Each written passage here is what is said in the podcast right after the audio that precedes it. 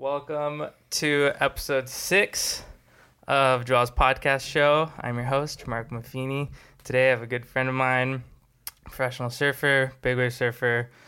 Um, it feels weird saying progressive surfer, but you, you are, you know, aerialist, whatever you want to say. Uh, Mr. Albee Layer. Albee, how are you doing today? That was a really good intro, Joe. Dude, right?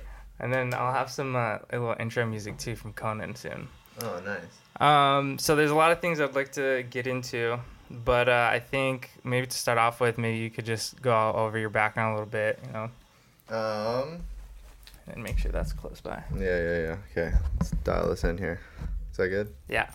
Get all that shit in my pocket. Um, I was born and raised on Maui. I'm I'm 30 years old now, and yeah, I've been surfing since I can remember, and been doing it for a career for like 10 years or something. I don't know. Probably more than that, right? I don't know. I was like, sorry. No. I was like almost making a living when I was like 15, and then I lost all my sponsors, and I didn't make a living actually till I was like 20. I think after intersection. Oh, that's right. I remember Intersection was like the relaunch. Yeah, I was 19 then. Dude, uh, how did you lose all your sponsors? That's a whole long story. Come on, how to just give us a, a little brief recap. you don't have to go into the details. Uh, the brief recap was, well, it was a couple of different things. I, I rode for Billabong for a super long time, and then I was a senior in high school, and they dropped me, which sucked, because I rode for them for like eight years, and then like was basically just like a big slap in the face, like, oh, like we don't think you have the potential to take the next step, like out of amateur. Um, as far as like competition goes, which I guess they were right because I wasn't gonna do competition, but it sucked because they were the only ones who were like sponsoring free surfers at the time. So I thought I was pretty like fucked after that. When- Then, what? when did you get on Nike? Then I got on I got on Nike right before I got dropped by Billabong. So I was like still okay after Billabong dropped me. I got on this other company called Alliance. That was like a startup brand. That was really cool actually. Um I liked riding for them, but then I got in a huge blowout with a Nike guy when I was um it was like this weird thing where I was on Nike before I was like the first surfer ever on Nike officially and then um, they started expanding the team, and so they hired like a team manager and stuff and all this stuff, and like so he built out the rest of the team. So I was like the only guy on the team he didn't pick, which I think like started friction. Um, and eventually, me and him had like a full blowout, and I like just kind of told him I was over him, and basically told him to get fucked. And I was like 16 years old at the time. And and he kind of went around and just like and he was kind of a big deal in the surf industry at the time and he kind of told everyone that I was just not to work with me basically. And then so from like 16 to like n- 19 18 19 I, I got on ergo but I was making pennies you know at the beginning. Um so from like 16 to then I was basically like no one would touch me in surfing. I remember I had like a full deal worked out with Rusty, and like before they sent over the contract, the guy like wrote me back like, "Oh, actually, I just like did a little like poking around the surf industry, and I guess you like get in fights all the time and smoke weed." And I had never been in a fight in my life, and like didn't smoke weed at all at the time, and I was like, "What?" And I was like, "No, that's not true," and he like didn't care, and I was like, "Oh shit!" I'm like, "I might be fucked." So it's possible to be just completely blackballed in an industry just from one individual. Uh, I, I don't know. As a kid, I think it could happen like more back in the day, but I don't think that really happens now. Like, because that was, you gotta think that was like really before web clips became a thing. So like, how good you were at surfing was like a matter of like who was taking photos of you and like who was filming you and like, but films only came out. You know, there was only DVDs. Yeah. And it's like not not like 16 year olds are getting in DVDs and stuff. So you kind of like had to go on either your contest results or like pictures were being taken of you. And if the guys who took the pictures didn't like you, then wasn't looking good. But now it's like a lot more free because you have the internet. So like if you surf good enough, you put your clip up, someone will see it. Yeah. Do you think it's easier to? Do you think it's easier to become a professional surfer nowadays, or maybe not necessarily become a professional, but I guess obviously to just get more exposure, given that you know Instagram and everything's just. I think it's like, I don't know. The whole surf industry is in a super weird place right now, because it's like it happens in like all walks of life. I think, where like people quit like paying attention to experts Mm-hmm. or something. Like there's like a weird there's like a book about it called The Death of Experts. It's super trippy, but it's like everyone's, you know, like will YouTube how to do it yourself. Like you don't like get things fixed by a professional and all this stuff, which is like good in some ways, but terrible in others. But I swear the whole surfing landscape is moving into that where people don't like to watch stuff they can't relate to.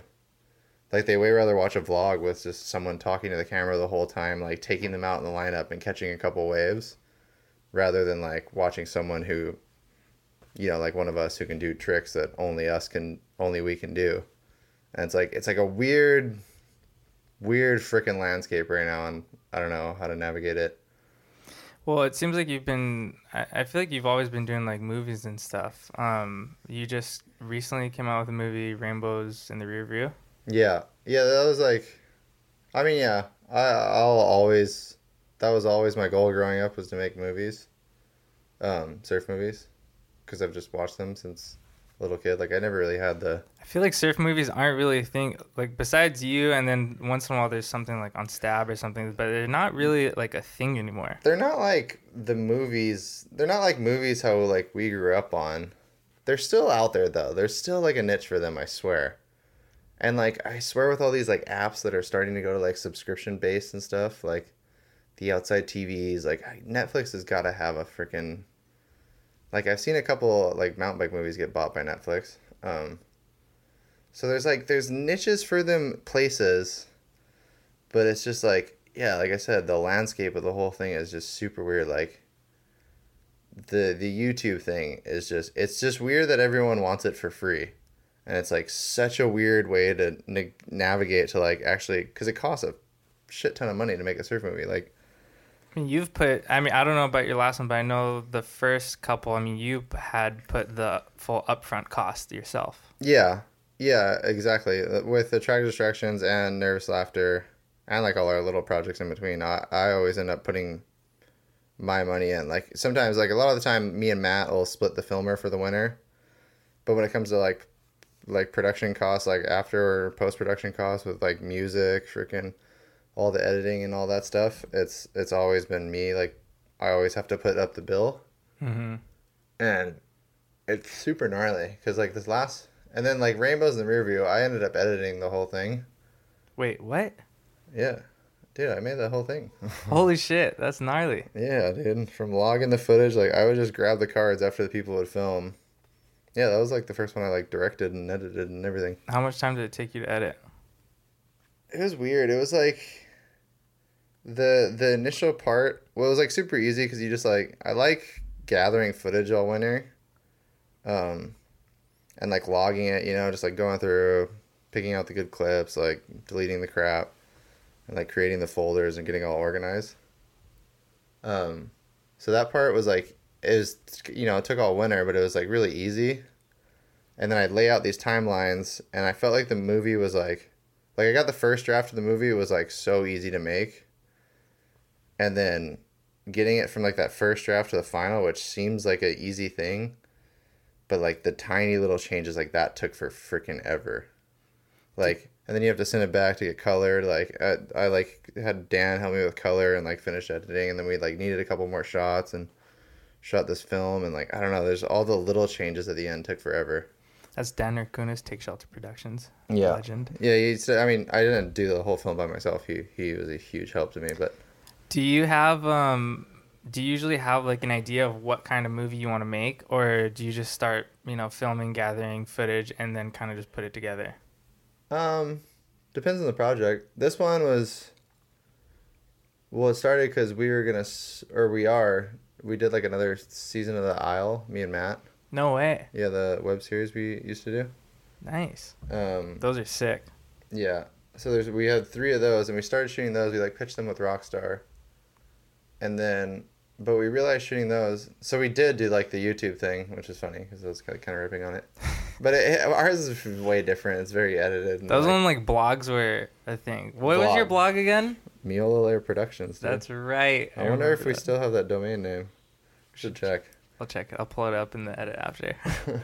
um, no, but so yeah, we started doing that. Oh, dude, that was you, dude. You're vibrating. what am I? Unbelievable. So unprofessional. Unreal. Uh, but anyway, for the for this project, Rainbows, we we started shooting the web series, and the web series is a lot of like the other shit we do on Maui. You know, like the like spearfishing and The fun shit. yeah, mountain biking. Um, what was the other one? Oh, the other we did three. So we did spearfishing, the first one, mountain biking. Mountain biking was the third. The second one we tried to do the wing dinging thing. The what? Wing ding, like you oh, know, dude, my dad foil? is so psyched on that. Dude, everyone, it, it's pretty sick, man. We had like Patri and Annie and Olivia all take me and Matt. Mhm. It was so funny. We like practiced on skateboards and shit. Um, Were you able to get the foil up or the board out of the water? Yeah, I was able to do it. Um, kind of, just you know, very bad. But but anyway, yeah. So we were shooting all that stuff, and we realized like that like those B roll segments took up most of the episode, so we didn't need all the surfing action. So I ended up with like a surplus of surfing action. I was like, you know what? Like I think we can make like a full length action film as well as do these webisodes that are more behind the scenes and stuff. Oh, that, that's pretty sick. Yeah, so that's how that like project came to be. Um, are you planning any other projects besides the uh, the web series? I want to. So we only did three episodes for that, and I think I I liked that kind of. um By the way, I like your shirt. I just read it. Oh yeah, Kindness 2020. pretty good. I was getting political for your podcast. I know how I know how well that sounds. um, um, but no, I like that the format we did where we we kind of got the budget and stuff like a little help to do the web series, and then then you end up with the surplus of action because like webisodes aren't necessarily action based. You know, they're more like story and B roll. hmm So then I want to do that again. Like just make an action cut and then like a webisode B roll cut. That's pretty good. You kind of get like two birds with one stone because you're filming that. You're pretty much always filming, anyways. Yeah. Um, uh, can we talk about Jaws and like when you started? When did you start surfing it? When uh, when you actually like wanted to do it? Hmm. When did I start surfing Jaws? Yeah. Like when was the first session you had out there? Because I know, I remember when Laronda and I went out, we we posted a picture of us too, and it was like a tiny day. And then I remember you commenting on it and be like, "How we did it on like six tens, like a couple years before or something, like or six sixes or some shit like that." Oh, was that your first paddle day then? Yeah, the very first paddle day. Oh, when was your first tow day? Uh, I was 14 when I first towed. Was it that same day that Chaz and Tyler were out? No, Chaz and Tyler started out first, and Chaz's first wave, he got whipped in too deep and ended up having to pack it. Yeah, Very yeah. First no, I watched it. I was there. Yeah, He got barreled like it was crazy. he was like 13. he was 13. He was so tiny. And then I, I remember Tyler's wave got like one of the bigger waves that day. Yeah, And I was like, um, yeah, I was scared for him. I was like, dude, I don't know if you should fall on that wave at 15. Oh, it was huge. yeah, that was gnarly. They started that. I think that was in the end of the winter, or in, in like January or something, and then I started the following winter with them. Yeah. And then you towed the first couple times. Oh, yeah, yeah. I remember your first. Remember Yeah. I made you that edit. Yeah, Yeah, Yeah. yeah, yeah. and then we start. Well, I started towing when I was 14, and then when I was 17 was when everyone started paddling it. Is that edit still out there? Yeah, 100. percent I think. on Dude, that was a banger. I should watch that again. Yeah, that thing's still out. Uh, Who Once in a knew, dude? You were my first editing job, I think. Unpaid. Dude, trying to get me. I remember you were actually one of the first ones that like tried to get me sponsors. Like you like sent my edit to uh, a Surfer magazine or something. How well did that work? Not not that well. it, it wasn't your fault though. It was my fault. No, dude, you had banger clips. Remember that? You had some the Cloudbreak stuff. I remember that edit now. Oh, let's talk about Cloudbreak. Let's talk about how we rolled up. No way, we we we just skip past Jaws. We'll go back to Jaws. Okay. Okay. Um, let's talk about what was this the the code red swell is, is in reference to Tahiti, right? Yeah, it was like they called it like the cold blue swell though. Remember the I don't know. The- yeah, but the one the Fiji swell was the year before the like. There's three big ones in a row. There was the one. But that was the first one. That was the first super It was the one. second big one because the first one, that one guy Mark. Remember he got that that like ride of the year wave where he like ha- had his hands like in the Christ thing. no, I don't remember. Oh my god! And Maya and Goodwin got like a big wave. But then the second year, the year me and you went was the year that Bruce got his crazy like eight cover wave. And Cole, Cole got his and and Hippo. Hippo. Yeah. dude, that wave of Cole's. I remember paddling over and looking back. and like, dude, there's no fucking way he made that thing. He just like launched over the ledge and just airdropped down, and then I didn't see him. Yeah, he had that weird board too. Yeah, it was like kind of a weird, uh, like rounded nose board. If you want to support the podcast or if you like the episode, please share on any of your social media platforms. You can tag the podcast at Joel's Podcast, or you can do so by going on joelspodcast.com and clicking the support the podcast button on the top right. Thank you. Thing. Yeah. Who who was on that trip? It was me, you, Tio, Tio, Yuri, Ian, Ian. Yuri. Ian Uh, was there. Yeah, Ian was there. He didn't come out the first day though. Yeah, yeah, yeah, yeah. Um, Hey, you guys were young. How old were you on that trip? I think I was 15. Fuck, how old was I? I must have been like 18, 19. man. yeah. So, anyways, we pull up. Uh, I think this is the first big day.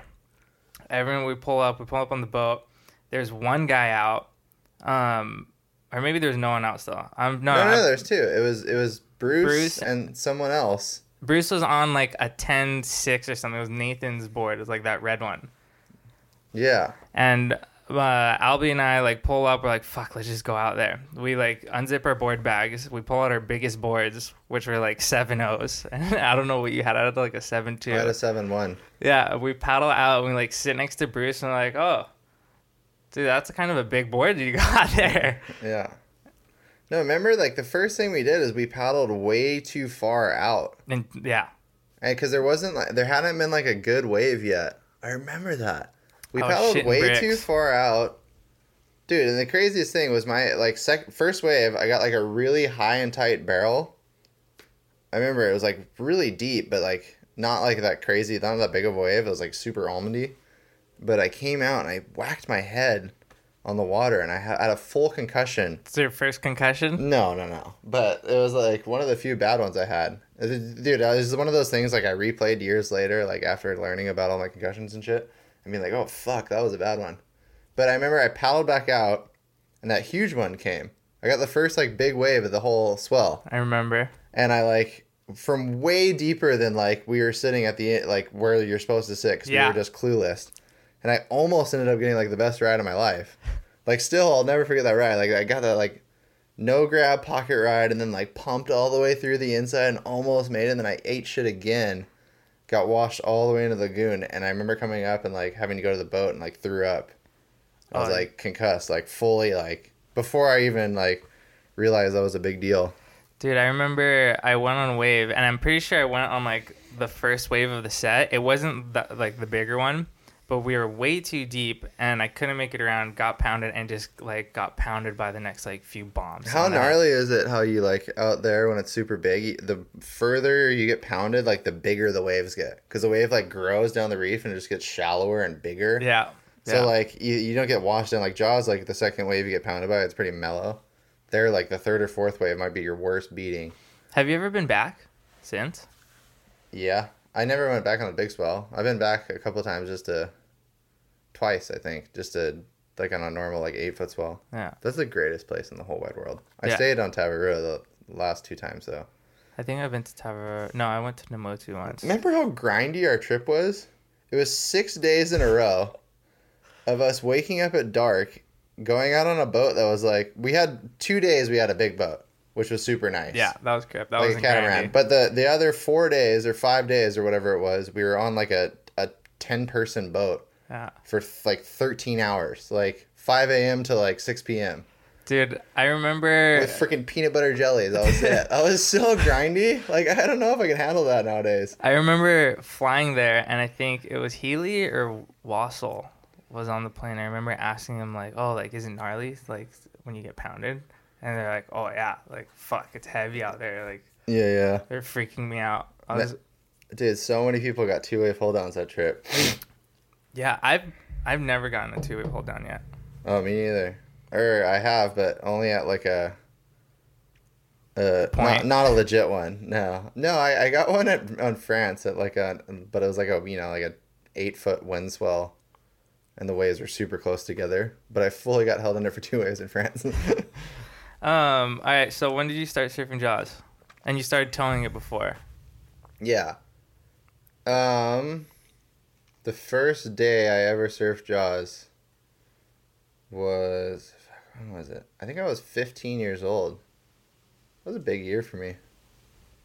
And this is when too you would uh, for people who don't know, Maui is like the land of the almost good waves, and Albie was one of the people that I remember would go like look for random waves like around the coastline with the jet ski and stuff. Oh yeah, I got a jet ski when I was like 14, I think. I bought it from Kane Daly's dad.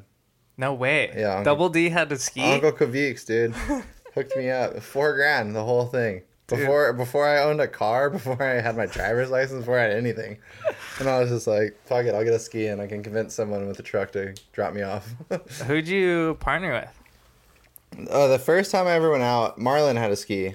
So um, our little crew was me, Marlon, Matt, and Billy. Um, but the first time me and Marlon went out, the the lifeguards at Ho'okipa, like uh, Kaleo Amadeo and um, I think Alfredo and fuck, who, who else is there? You know that kind of the old the like OG Yeah. lifeguard crew.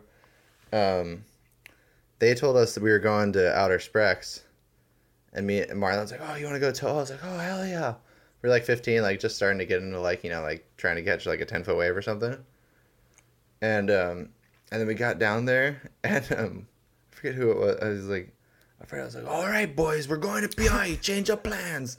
And I was like, "Oh, Just shit." switched it on you real yeah, quick. yeah, like while we were at Maliko, and um, then we're like, oh shit! Like me and Marlon went out there, and we're just like, oh, we're just gonna watch. And then we like got out there, and like it was so crazy to see it from the water from the first time. Cause to me, it looked, it didn't look as tall as I thought it was, but it was like ten times as thick as I like thought it was from the cliff. Like just ten times as like gnarly, but like not as tall. Was it windy? It was super windy. Um, Sorry. it was super windy, but I, I watched Kaleo like tow into a couple, Kaleo Amadeo, and like one of them was really big. And I was like, oh, it must be like, I was still just like convinced, like, oh, this must be a tiny day, you know? Mhm. I was like, it's got to get way bigger. Like, there's no way we're just out here on a big day. And it, but it turned out to be like a proper, like, 15 to 20 foot day. Um, it was just so hard to gain a sense of perspective from the water. And then they like caught a couple, and Kaleo came over, like, do you want one? And I was like, fuck it. Like, yeah. and I was, I was 15. And I was like, it was so scary, but I was just like, Your mom didn't even know. Oh no no, my parents didn't know. I they wouldn't have cared though. They were they were probably psyched. Um, but I I like, you know, I was like 50, like still in high school kind. hmm Like you like I think I was a sophomore. I was like, oh my god, like I might I might actually get chicks or something. You know, like I was thinking like along those lines, like a high school kid. Um, and then I, I caught one wave, and my first wave I was like, oh, just told me way on the shoulder. I went way on the shoulder and it's like barely felt it, but it was just like, oh, that was pretty cool. And my second wave, I still never, I'll never forget it.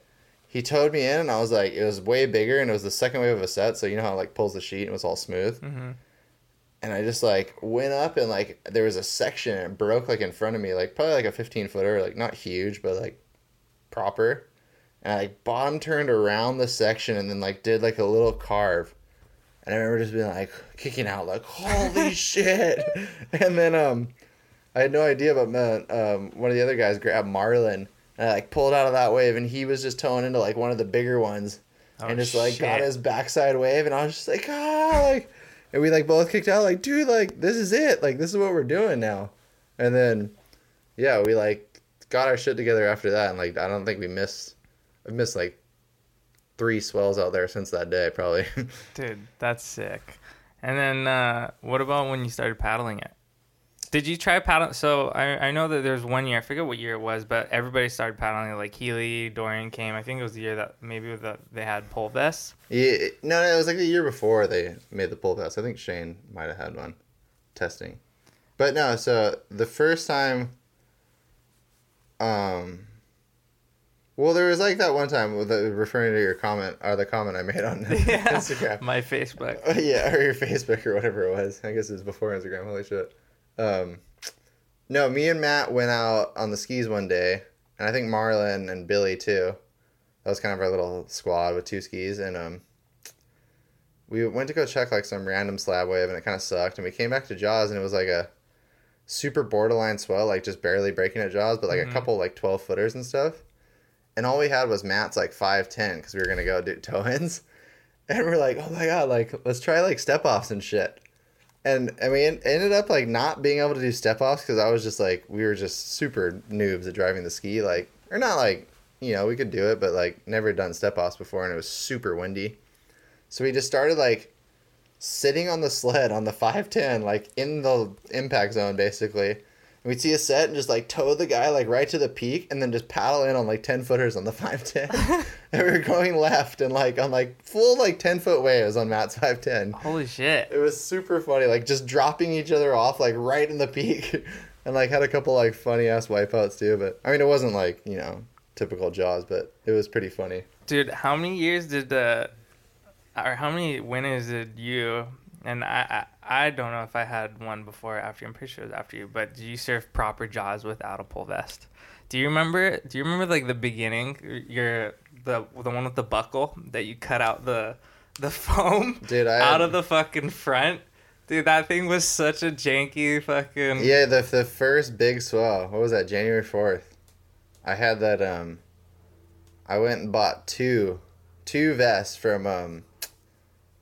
Freaking, is either Sports Authority or Walmart. they were just wakeboard like generic ass like I don't know like body glove or something Yeah. like generic wakeboard vest, and I cut the. I had to cut the straps off because you couldn't have the straps in the front because it hurt too much hmm and I cut the pads out of the front so you could actually paddle. And I had two vests on. I gotta find like a picture of that. I have that. It's in one of the Isle episodes, but I, I look so funny because I cut a mohawk too, Yeah, I remember and I was that. like, I was like 20 years old or 19 or whatever, just like, you know, freaking, you're just like ready to die when you're that age, like ready Yeah. to go on anything. I remember. I think Laronde and I tried to paddle with. We had the the tow vest, the black Dakine ones with the buckles. You know, the way they had the orange like handle, yeah, and we were out there and like, dude, fuck this. This is like way too like bulky, and we just took them off, and we were like, fuck it, let's just like catch a couple waves without anything. yeah. Was that that was the day? Didn't Tyler get his cover shot that day? Or was that later? I have Tyler's cover shot somewhere around here. I don't know. I No, I, s- think the cover shot was after. I don't know, dude. I swear it was that day. It was the January 4th day. Was it? I have to. I think so, because I think the cover came out way after the swell. Dude, that cover is pretty sick. That's like, pretty nuts. I, I can see, because I, I have that wave in the webisode. And it's either that day or that, um, that next swell. All right, so big wave surfing has evolved. And oh, wait, but as far as not having the vest. Oh, yeah. we always trail off, dude. I don't know Yeah. what's your original question. Um, I surfed at least two years without it, I think. Yeah. two winners. And I, I was, dude, I just had this conversation with um Greg Long about it, and we were talking about how we think we're probably better before the pull vests. Like, I, I, I would agree. I swear, if I had like the same boards I have now, my boards are. Oh, there you go, dude.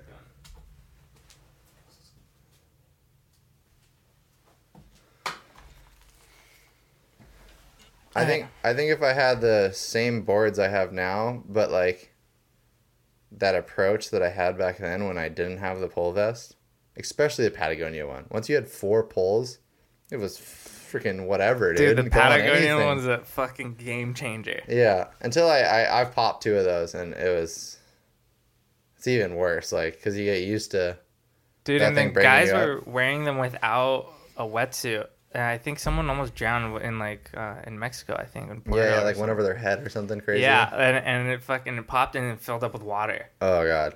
And then you're just wearing like a giant freaking. Oh wait. yeah, that's gnarly. But yeah, I, I I was talking to Greg about it and like, it's the the safety is like so dialed now that it it almost works against the natural safety, which is like your own your own ability to like pick and choose smart situations. Because like the safety net's so there. Like it's like i don't know. There's like people you you see it all the time. Like people are just going on waves that they almost have no chance on like myself included. And and like that's good to do sometimes but it's not you know you're just rolling the dice. Like one of those times like you're the biggest thing is your board could hit you and it doesn't matter how much flotation you have like Yeah. you just die. Um, definitely, and I, I definitely think it's had an effect on like the type of people that are starting to go out there and stuff. it's, because, it's similar to like when tow surfing became Yeah. a thing dude, towing. When I started towing, it was like at the end of it, but how um, fucked was it dude, It it was was, gnarly. fucked. There's people who are out there that would like be surfing Ho'okipa that like wouldn't be able to like bottom turn. Oh my god. I yeah, but you see it happening like again to like paddle surfing Yeah, cuz guys like somehow get their hands on like a blow up vest and then they're like and there's all like the people out there running safety like on the good days there's so many or there's at least a few people running safety and it's not like they're not going to rescue the random Yeah. kook who's like almost drowning like they're going to rescue anyone they see. Yeah, that's the problem though. That you know, because of that safety net, people feel and they take advantage of it. Uh, and there's people who like come from other places and then don't set up any safety net. They don't pay any of the guys, and then just go out there and just Yeah. go send it on whatever and just expect to be saved. Yeah, it's it's such a weird thing, and it's just yeah the there's just too big of a safety net basically now. It's like uh, I don't want to go on a wave that I'm not pretty sure I could survive without like anything, or you know, just like it. I always have like a little flotation if my pull vest doesn't work. hmm Like I don't want to go on a wave that I couldn't survive without that. Yeah. Or like you know, like you didn't think you could probably at least like Yeah, I think that's and that's. I was talking to Kai yesterday and then Yuri last night too, um, on how the mindset of like most of the guys who grew up here and stuff, or have been out there, know that like there is that safety net, but they kind of expect to be able to get out of this situation on their own, yeah. rather than like one hundred percent thinking that someone's gonna save them. Yeah, there's the what was it? It was like three or four years ago. Maybe it was longer actually. It was a year after El Nino, and there wasn't that many good swells. But one of the swells was like okay, kind of windy, but there's a couple like barrels. I surfed it in the morning. We had a jet ski out there. It was like me, Dage, and Hank. It was like pretty fun. Um, but I went back out in the evening, and I surfed it completely by myself. Like I didn't see a single person from like leaving the car park to like got back to the car park. It was so trippy. Like everyone had just left. Like the kiters kited all day, and it kind of calmed down. And then I there was a, uh, still some skis out there, and, and I was just like, but I went out knowing, you know, I was like, all right, like I'm gonna like I'm gonna sit there, and if I don't feel like catching a wave, I'm not gonna catch a wave. There's no one f- fucking watching. There's no pressure. Mm-hmm. But I ended up getting like a decent like pocket ride, and I was like, it, like if you you know if you put it next to like the rest of my waves, it doesn't look like anything. Like when I made the I made like a highlight edit recently, didn't make the cut by any means, but like for me like that wave will stick out so much more than like a lot of the rest because like I it was so weird to have nothing to gauge where I was besides like the lineups I've like looked at for Mhm. so many years like on land. And there's literally like it was just Dan filming and I think one other car in the parking lot.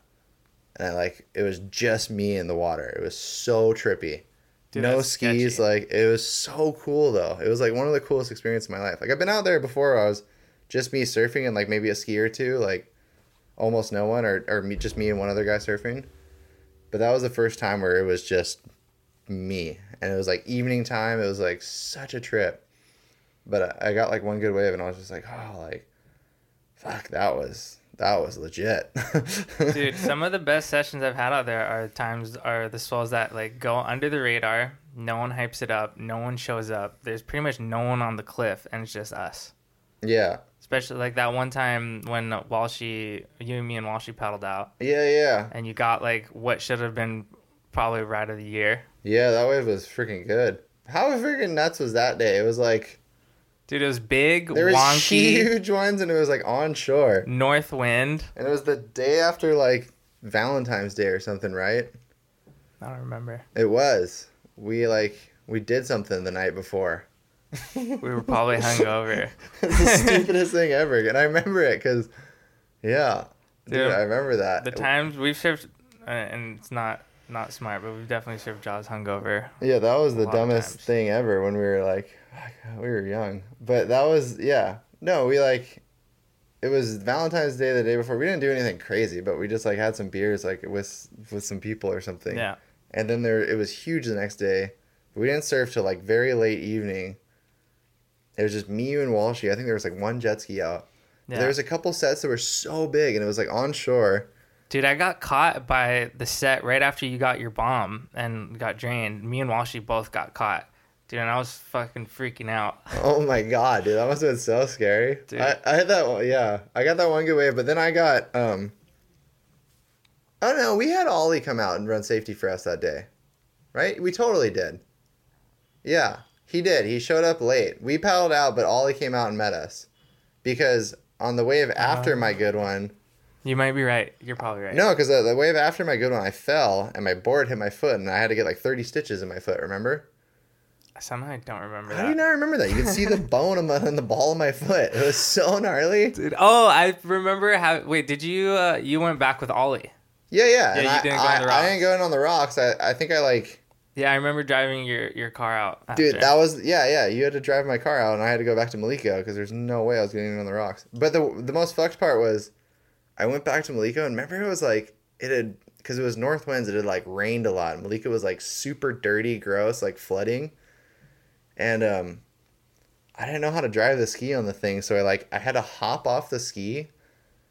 And like try to drag it onto the trailer, and I just had that huge gash in my foot. Fuck. And I like had to go to the hospital to get stitches after, and the doctor just was like looking at it, like, "Dude, what the hell did you do to this thing? Like got- after you cut it?" just He's like, the "There's like sticks and shit in there. Like there was full sticks in my cut, and it was so gross." Dude. But like somehow, like I don't know, when you have like a clean cut like that, I, I didn't feel it. But it was yeah, that was gnarly. That was a dumb. That was wasn't our smartest session. No, we definitely had some dumb sessions out there. But I did get one good wave that day. yeah, it was definitely a really good one. Um, okay, so big wave surfing obviously has progressed since then, and uh, now we have like competitions out there and stuff, or not competitions, multiple. There's one paddle comp. Yeah. um, we know that like most of the time getting or like taking off on a wave at the West Bowl is a little is a lot harder than taking off on one on the North Peak, even though the North Peak might be a little bit bigger. Um, do you think the way that they like score the Jaws waves and stuff is there a way to reconcile that? And do you think that they do that now, or they just kind of they don't look at the technicality of going on a wave at the West Bowl? I I think the first like event that was something they didn't really pay attention to. Now it's like they're trying to fix that, but I, I my biggest problem with the score is like that that's like nitpicking, you know, that's kind of Mhm. you know what what someone prefers. Like do they prefer like saying a bigger wave? Like the the thing where their argument makes sense is the North Peak is way it's a longer wave. So it's like, you know, that makes it a difficult ride too even though if the drop's not as heavy on a lot of them. Um, can be though. But anyway, my biggest beef with fucking the contest is that they give scores for falls. Dumbest fucking thing in the world to me. I can't believe I like. It's so crazy to me, and they give ride of the year, ride of the year for a freaking wipeout all the time. It's happened like, I can remember like ten, dude. Yeah. Everyone, Shane, Twiggy, Nate Fletcher's towing wave, like Yeah, that's true. all these ride of the years where people just fucking falling. It's not hard to fall on a big wave. Anyone can do it. You That's can even true. make a drop and fall isn't that hard. Yeah. Like all you need is a huge board and just like barely know how to bottom turn. So should they not? Should they just consider that as like you know for wipeout of the year rather than ride of the year? Yeah. It's like that's I think the biggest problem, and I think when you you know we talked about how the vests give people too much like confidence and stuff. Like, I think if if you know the the you know the core group of like big wave surfers or or guys that are you know surfing the best made a stand and we're like, you know what? Like, we're not giving awards or high scores away to falls anymore. Mm-hmm. Like, it's still, you know, they make good video clips. Like, they're still like, it's badass, you know. Yeah, like when you see course. someone like push themselves and like sometimes it happens, you fall, and you sometimes you fall really hard when you're pushing yourself. Totally happens, but like. it- It's hard to nitpick the difference between like someone pushing themselves and someone who's just a fucking idiot. Like, but like you know when you know what you're doing, you can see it. You're Yeah. like, oh, that guy had no freaking chance. But it, it looks almost the same as like the best guy almost making the wave of the year. And it's like, but it's such a difference. And like, I don't know, it's like such a minute difference. But I think as like the, you know, we, we have that like big wave association now. Like as that group, we should be like, dude, no one can win shit If unless you make the wave. Yeah. And I, I think that goes for like, like Aaron Gold's wave at Jaws, craziest shit ever. But like, That was fucking fucked. fell. That's like I, I, I think all those shouldn't count. Like, I, I think you need to complete the wave. Yeah. Do they score like the Jaws comp and stuff? Do they score the wave even like you said, like as if they had made it? Yeah, I mean Twiggy's wave that he got right of the year was like a nine, and he just he made a crazy ass drop bottom turn and just fell in a barrel.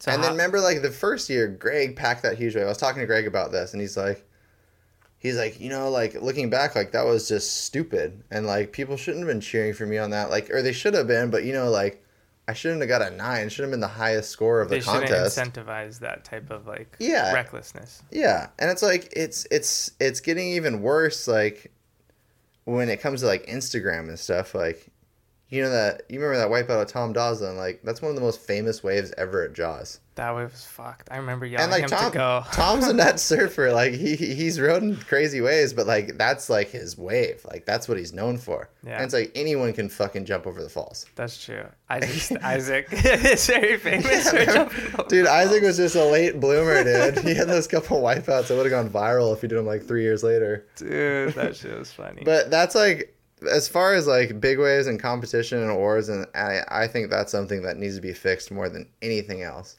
Cause like, yeah, we had that like me and Billy had like a full blowout after Kai was should have won that contest. We spoke about that. yeah, Billy didn't make a wave. you know, Billy is like obviously one of the best jaws surfers there are, but that he he didn't make a wave. You shouldn't win a contest if you don't make a wave. Mhm. That's like a no brainer. So what should should they just not? Should they take like an, an average amount of score? Should they just set like two points off of whatever Dude, I don't. they No, don't I don't it? think you should get over a five if you don't complete the rave. Like that's a pretty good rule of thumb. Like, yeah, I mean, yeah, like if you get like a barrel or something and then like straighten out and it closes out, like That's that's, different. You, it's a different. You rode most of the wave, yeah, but if you don't like, if you just go straight or it's just a drop, like, especially at Jaws, because Jaws is so much more than just a drop. You know, somewhere like Waimea, scoring the Eddie, like it's it's mostly a drop. So like if they make the drop, you know they rode most of the wave. yeah. But Jaws, you make the drop, you're not even you're barely started on the wave. Jaws is a sixty foot slab. Yeah, and it's a long, you know, it's a longer wave, and same with like you know when they were doing contests at Porto and stuff. Like that was the worst judging I've ever seen when I went down there. I never watched it. Dude, Twiggy was just to give Twiggy props because I was kind of shitting on him at the Jaws event. he was absolutely dominating the Porto event, and he like got this one wave that was like the craziest, like almost right of the year barrel, and um, who was it? Was it like it was like Pedro something, one of those gnarly big, or maybe it was Lucas Sco- back in the day, Was it or it might have been Pedro Scooby. Scooby? But he caught this like huge wave that was like bigger than Twiggy's, but he did, it was a straight closeout and he went straight. And and I was, and we watched and they got the same score. And I was like, "Oh, this this is broken. Like this needs to be fixed immediately." Are they gonna? and and I feel like they've moved in the right direction, but it's still like it's still not fixed. Like they should score it like they score a freaking pipe event when the waves are barreling. Like yeah, that's true. If you don't make a wave, you're getting a fucking Yeah, yeah, one exactly. or two. I don't know, but Uh, yeah, I think that's the biggest problem with big wave surfing right now is just we incentivize people to just not have skill and just have balls. It needs to be a balance. Are they gonna run the Jaws comp again this year? I have no idea. I told them I'm not doing it unless they do priority. It's the other thing. Also, Oh, that's right. just- Kyle was talking about that too. That he was like, dude, they should fucking do priority. Dude, yeah. There's priority in every single event besides big wave events. And that's like see, this is where you get we get almost get into like a conspiracy here. Let's get into it. it almost becomes full clickbait cuz like I was thinking about I was like what incentive does the WSL have to do priority? Like for someone watching the event, it's just going to be less waves ridden probably. Yeah, they probably le- have to. and less wipeouts, which to- are like the two things that you know, more waves and more wipeouts are grab more yeah, more eyes to watch it. especially people who don't know about you know big wave surfing or surfing. They're probably gonna be, you know, Yeah. So it's like I don't know. I I think the the big wave contest thing is just in essence like completely flawed. Like it'll never be, you know, like if Well, it, if it worked, Shane Dorian would have won the friggin' world title like five times. Yeah, and it, and it's also not the reason why most big wave surfers. Obviously, I can't speak for most big wave surfers, but um, I feel like it's not the reason why you know everyone goes and surfs big waves. At least not the ones who do it properly. You know, Yeah. it's not for the sponsors. It's not for the shots. It's not. It's just because they do it out of love and because they want to push themselves in the sport. Yeah. Well, that's the thing is it's like it's breeding this new crew of big wave surfers who that's their goal is to like win the Jaws event, and it's they suck to surf with. I, you know who are you? Dude, suck there's to a- surf with. there's a couple people they're super nice kids too. Like they're awesome, but they suck to surf with, and like it's just like this weird doggy like I don't know when you know you were there when we first started paddling Jaws. There was this sense of like we're stepping out on the moon together, Yeah, like all of us, you know, like, and we were from the beginning, from like jumping off the rocks. yeah, yeah. It was like it was team. Yeah. Like we, these are my boys. We're going into war together. Yeah. Like, and we were like we were following the you know the Shanes and the Gregs and those guys, and we were like, all right, like they're leading by example. And then like now that it's like kind of like or like my generation, almost yours, like turned to be like the leaders. We're like climbing over each other to like try and win an event.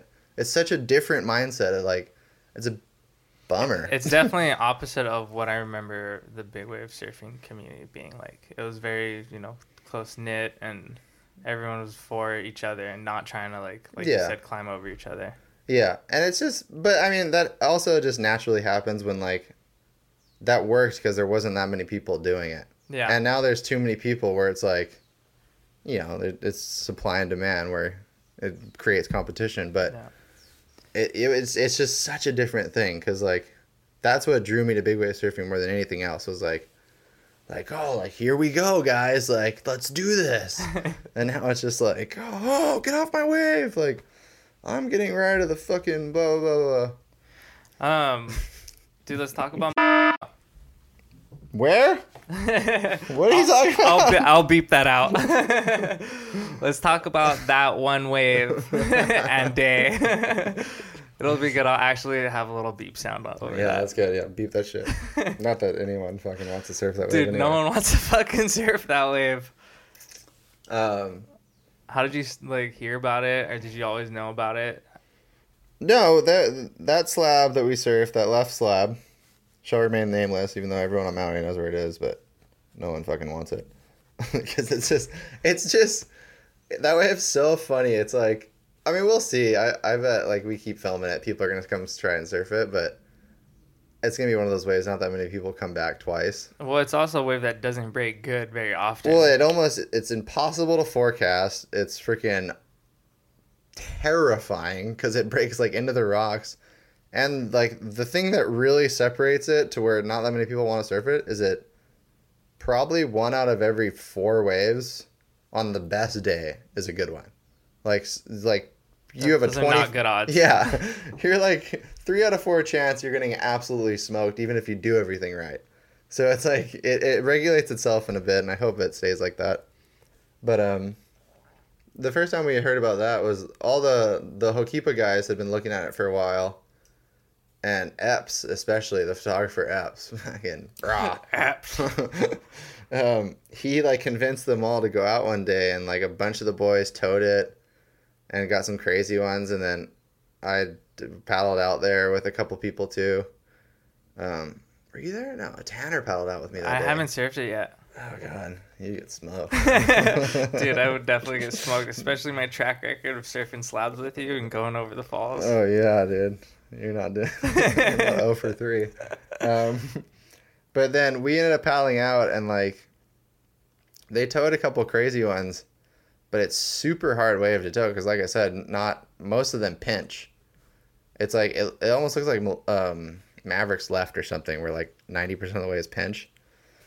Um, so it was like really hard to tow and then I ended up getting that one good one that first day. That was I where'd it go? It was in my Innersection. It was the year I won.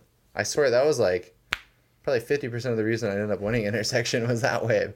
It looked so different and like so crazy compared to like all the the other waves I'd surfed. It was just like a weird shot in the dark, like super special wave. But um, ever since then, I would just like want to surf that wave every time it breaks, and it's it's so hard to get people to come out with me. Dude, I remember checking it with you, and like, I'm pretty sure you were the only one who paddled out one day. I don't know if you caught waves. uh, no, I did, dude. That way, that day was gnarly. I remember Barger was there. And, no, like, Matt- Francisco came out after. Oh, did he? I think he did. Okay. Cause I someone was coming to meet me out there, but I paddled all the way around the point by myself, and I was so scared. Dude, no one wanted a piece of that. It was like onshore and rainy, yeah, and um, yeah, it's it's so scary. But like, I swear, if you just put your time in, like, you'll get one, and that one is like worth it all. But yeah, so yeah, that swell last year for the rainbows thing was um. Won't go into the details of what the swell looked like. It was was, south. you know, it was like a two foot south, and twenty seven seconds Dude, trade winds. with north winds. um, but yeah, it was nuts because the the year before, I had that clip, the freaking funniest clip ever, where Matt filmed me going into the rocks. Like, I, f- I tried to pull into this huge wave there. It was just a straight mush. It was a mushy slab, which is the worst wave you could ever ride. Second, mushy slab. Second wave. Um, remember, it was the day after the Eminem concert. Remember Oh, when we went to you must have been hungover. Dude, I, I tried to search. This is the stupidest shit, dude. I shouldn't do this stuff. I, I've learned now that I'm 30, but when I was young, I used to do dumb things like this. Um, but yeah, it was the day. Remember, we went to Eminem together. it was the best dude, time that ever. was sick. But it was the day after that. It was like kind of on shore, but there was a couple crazy ones. And I, I like Barger came out and Barger was like ripping, and I was like, it's it, that usually happens out there. Is I convince people to come surf with me, and then they smoke me, and, which is awesome because they're always my friends, you know. But it's like he got me all fired up, and I went on a big one, and it just sucked. Got smoked, like got so pounded. Came up for one breath before the second wave second wave landed on my head was like one of the worst beatings I ever got. Um, and I I almost blacked out on the second wave. I remember it like thinking like, oh shit, like I'm getting dizzy underwater here. Like this is, and just thinking of like, oh my god, I went to a concert last night. Like I was partying. Like I'm an idiot. Like this is gonna be like, people are gonna think like, what an idiot. Like that really just they might now. yeah. well, no, oh, no, because I survived.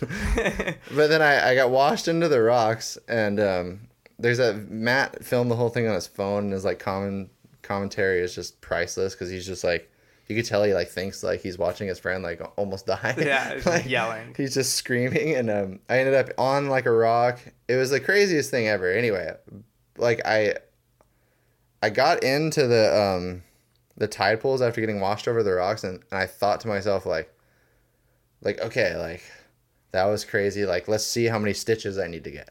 like that was what I thought because I like bounced off a couple of rocks, but like you know your adrenaline's pumping because I was like full survival mode, and I was like, I looked and I didn't have a scratch on me, and I was just like, holy shit! Like if I did that a hundred times, like twice. 99. Yeah. be like ninety times I'd be in the hospital, and the other ten I might be dead yeah. and like once I would make it freaking scratchless. And so this this swell last year was the first time I'd been out there since then, and um, it was just like it was pretty freaking scary because there was one other swell that it broke, but I I had a fracture. I I broke my cheekbone or my maxillary sinus wall, um, so I couldn't surf it. So I was like tripping. So it was just like built up forever, and there was finally a swell, and like it was so scary to go back out there after that. But I convinced Matt and Kai to come with me. It was so funny because I, I did the same thing. I convinced them to come, like really had to pull them out there, like because it's a scary ass wave, and I ended up catching one good wave like out of the two sessions we went, and both of those guys got like the waves of their lives. and like I'm I got one good wave and just fell a bunch of times, but it was like it was a freaking special day for sure. Dude, how are your uh how's the your injuries going? Head injuries and stuff. Um, that's good. Uh, my my brain feels pretty good. I was um since since that one at Jaws a few years ago, where yeah during the contest, I remember watching you pack that thing. I was like next to Dan. I was like, not pack. I went straight, dude. Oh, was that not the one that you No, yourself? I tried to outrun it. It landed straight on my head. Oh, never mind then. What do you mean? I, no, it might have looked like I packed it from the beach, but no, I went straight. It just broke in front of me when I went straight. You totally know which one I'm talking about. Come um, all right. In uh, regard to your like progressive surfing airs and stuff, do you like? Are there any sports that like you get inspiration from, or individuals that like you want to try new things from? Um, yeah, I, I used to watch a lot of snowboarding. I still kind of do. I watch a lot of vert skating and mega ramp. I think that's like, cause, cause they don't have straps. You know, like that's the one thing with snowboarding is it's so easy to just whip like spins and stuff because you're Yeah. connected to the board. Dude, they do like what? How many? What's the max spins they do? I think they do like 1800s, right? That's that's unreal. Yeah. Um, but so I, I definitely watch them, and I, I do want to do a couple of tricks that I, I've done watching them. I really want to do a double cork in my lifetime, like two two spins and two flips. Mm-hmm. I don't know. Yeah, you'd have to look up what a double cork is. Um, almost impossible. I don't know. If that might be an unachievable goal, but I like having it. but um, I've been watching a lot of vert skating because I'm dating Nora now, who's a pro skater. Yeah. How does it feel having a ska- uh, dating someone who's more famous than you? Dude, she's way more famous. She's so much more professional. She's better than me in every way. That's awesome. I love it. But um, she she's like um, turned me on to like a lot more um, skating and like different vert skaters and stuff. And I watch this guy Elliot Sloan and um, Jimmy Wilkins. They're like my two favorite guys to watch. Um, they just do like the craziest like boned out like tail grabs and nose grabs and like and their board control is amazing like watching how they are able to keep the board on their feet without like using wind like we do or like straps like i don't know it's just crazy the board control so that's where i like probably draw the most inspiration from is either that or like snowboarding Are people still tripping out on what's considered a five in surfing? I don't know. I I swear, who was it? Um, uh, Kote texted me during the Olympics um, when Italo did that um, big back full rotation, Mm-hmm. and and whoever was announcing called it like huge back five, and Oh shit. Kote texted me just like call it a five forty Olympics, we won. I was like, fuck yeah. Um, I think it's pretty pretty known that I I think our, our side of that argument Yeah. won. Yeah. um, what do you think of the Olympics? Um, I thought it was cool. I don't. I think it's definitely cool that surfing uh, was in it, and Did Did you watch they all got of it? I got lucky. I didn't watch all of it. I definitely I watched like the end of it. Uh, I watched the finals and stuff. Did you see Italo's air? The one that you just talked about. Yeah, like No. live. No. Oh man, dude, I had like um, there was like an NBC NBC like um, thing where you signed up and you got like thirty minutes free. Hmm. Somehow signed up like right as Italo was paddling out, and that was the first wave I watched. And my thirty minutes free, I was like, I'm done. I don't need to watch any more of the Olympics. like that air was so sick. But yeah, I, I thought it was gonna be a total shit show, and then it ended up like Dude, they got waves. they got crazy waves. I don't and- know if they know how lucky they are. No, and oh, it was it was crazy watching it because I was like, I think they need, they need some reserves on their team because that was the best airwind ever. I was watching like, fuck, I could I could do good out there, you guys. like I think I could smoke some guys in that conditions. Oh, 100%. but you know, ninety nine days out of the year, I would absolutely get smoked in the normal conditions. But it was it was sick to watch. It was like crazy that um the two best people ended up winning, like two of the best surfers. yeah.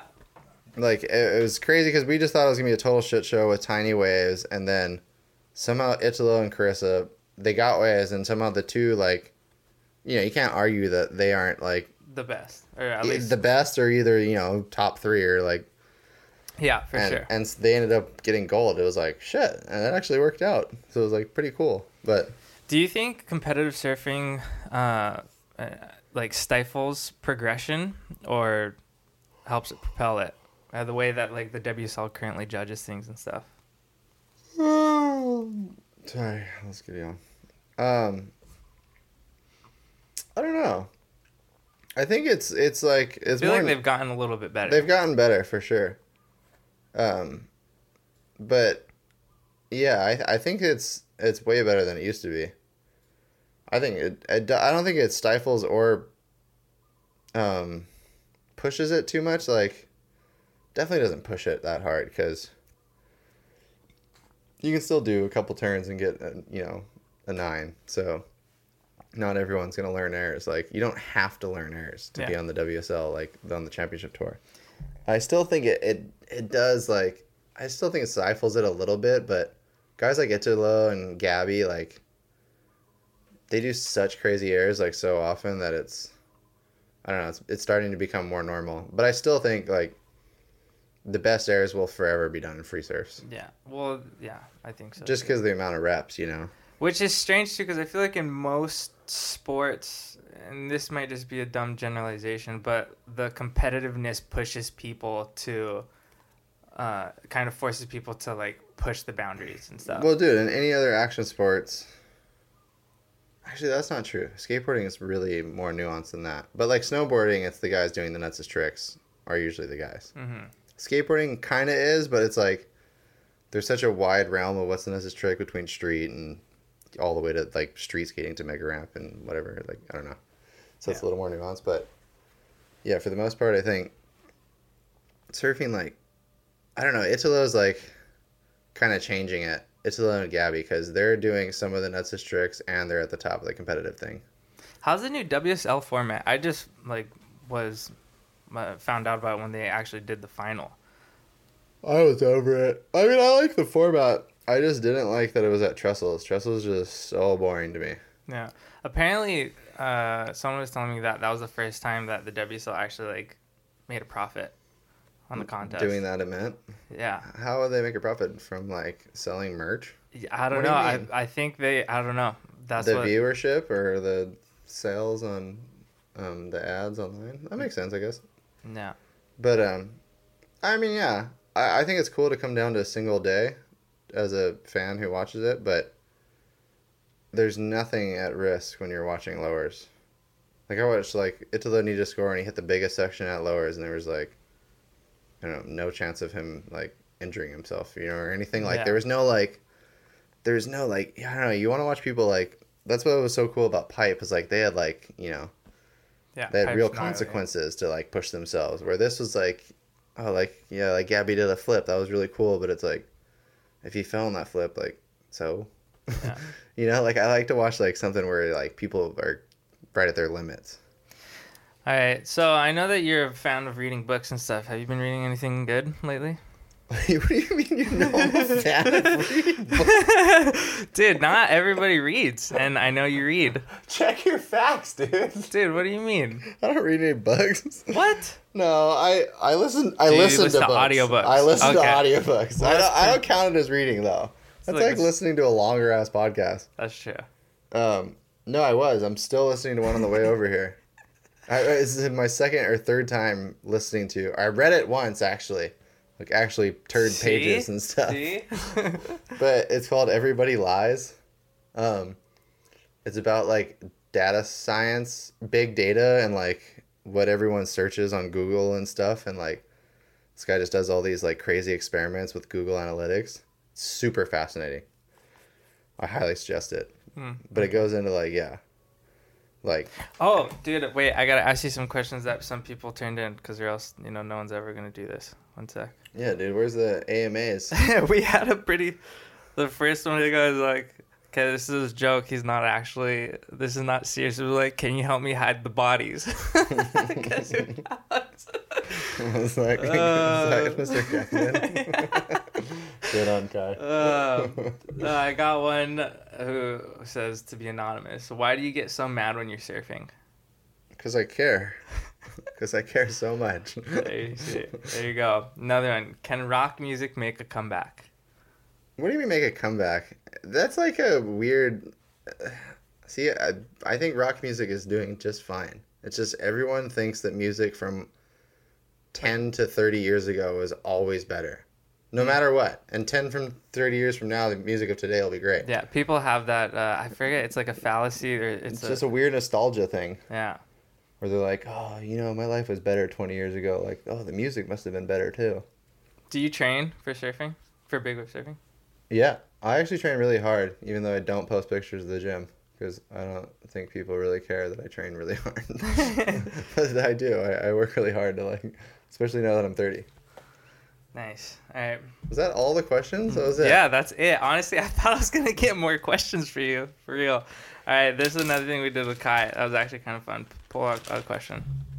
Oh, dude, you cut 'em out. Some are good, some are shit. Like, you know, All right, let's pull out. pull out let's, a few. What is- Favorite type of milk. There's so many types. um, whole milk. Whole grass-fed organic milk. How about that?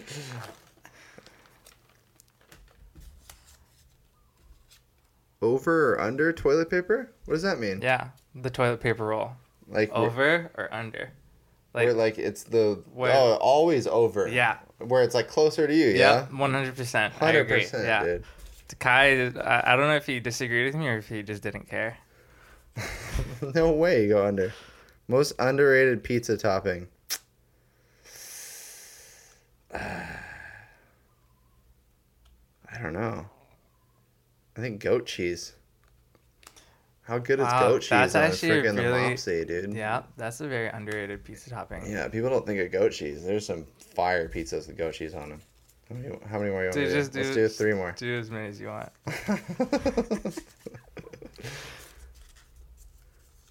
Most influential person in your life? Wow, that's a deep question. I don't know. Let's go simple. My parents. there you go. Actually, Archer from the TV show. Dude, I love that show. Top three cuisines. Like what? What type of ethnic food do I Yeah. like? Ooh, I think Japanese for sure. Like sushi and Yeah. noodles and all that. Fuck. That's it. I'm just gonna go Just Japanese. Japanese for all three.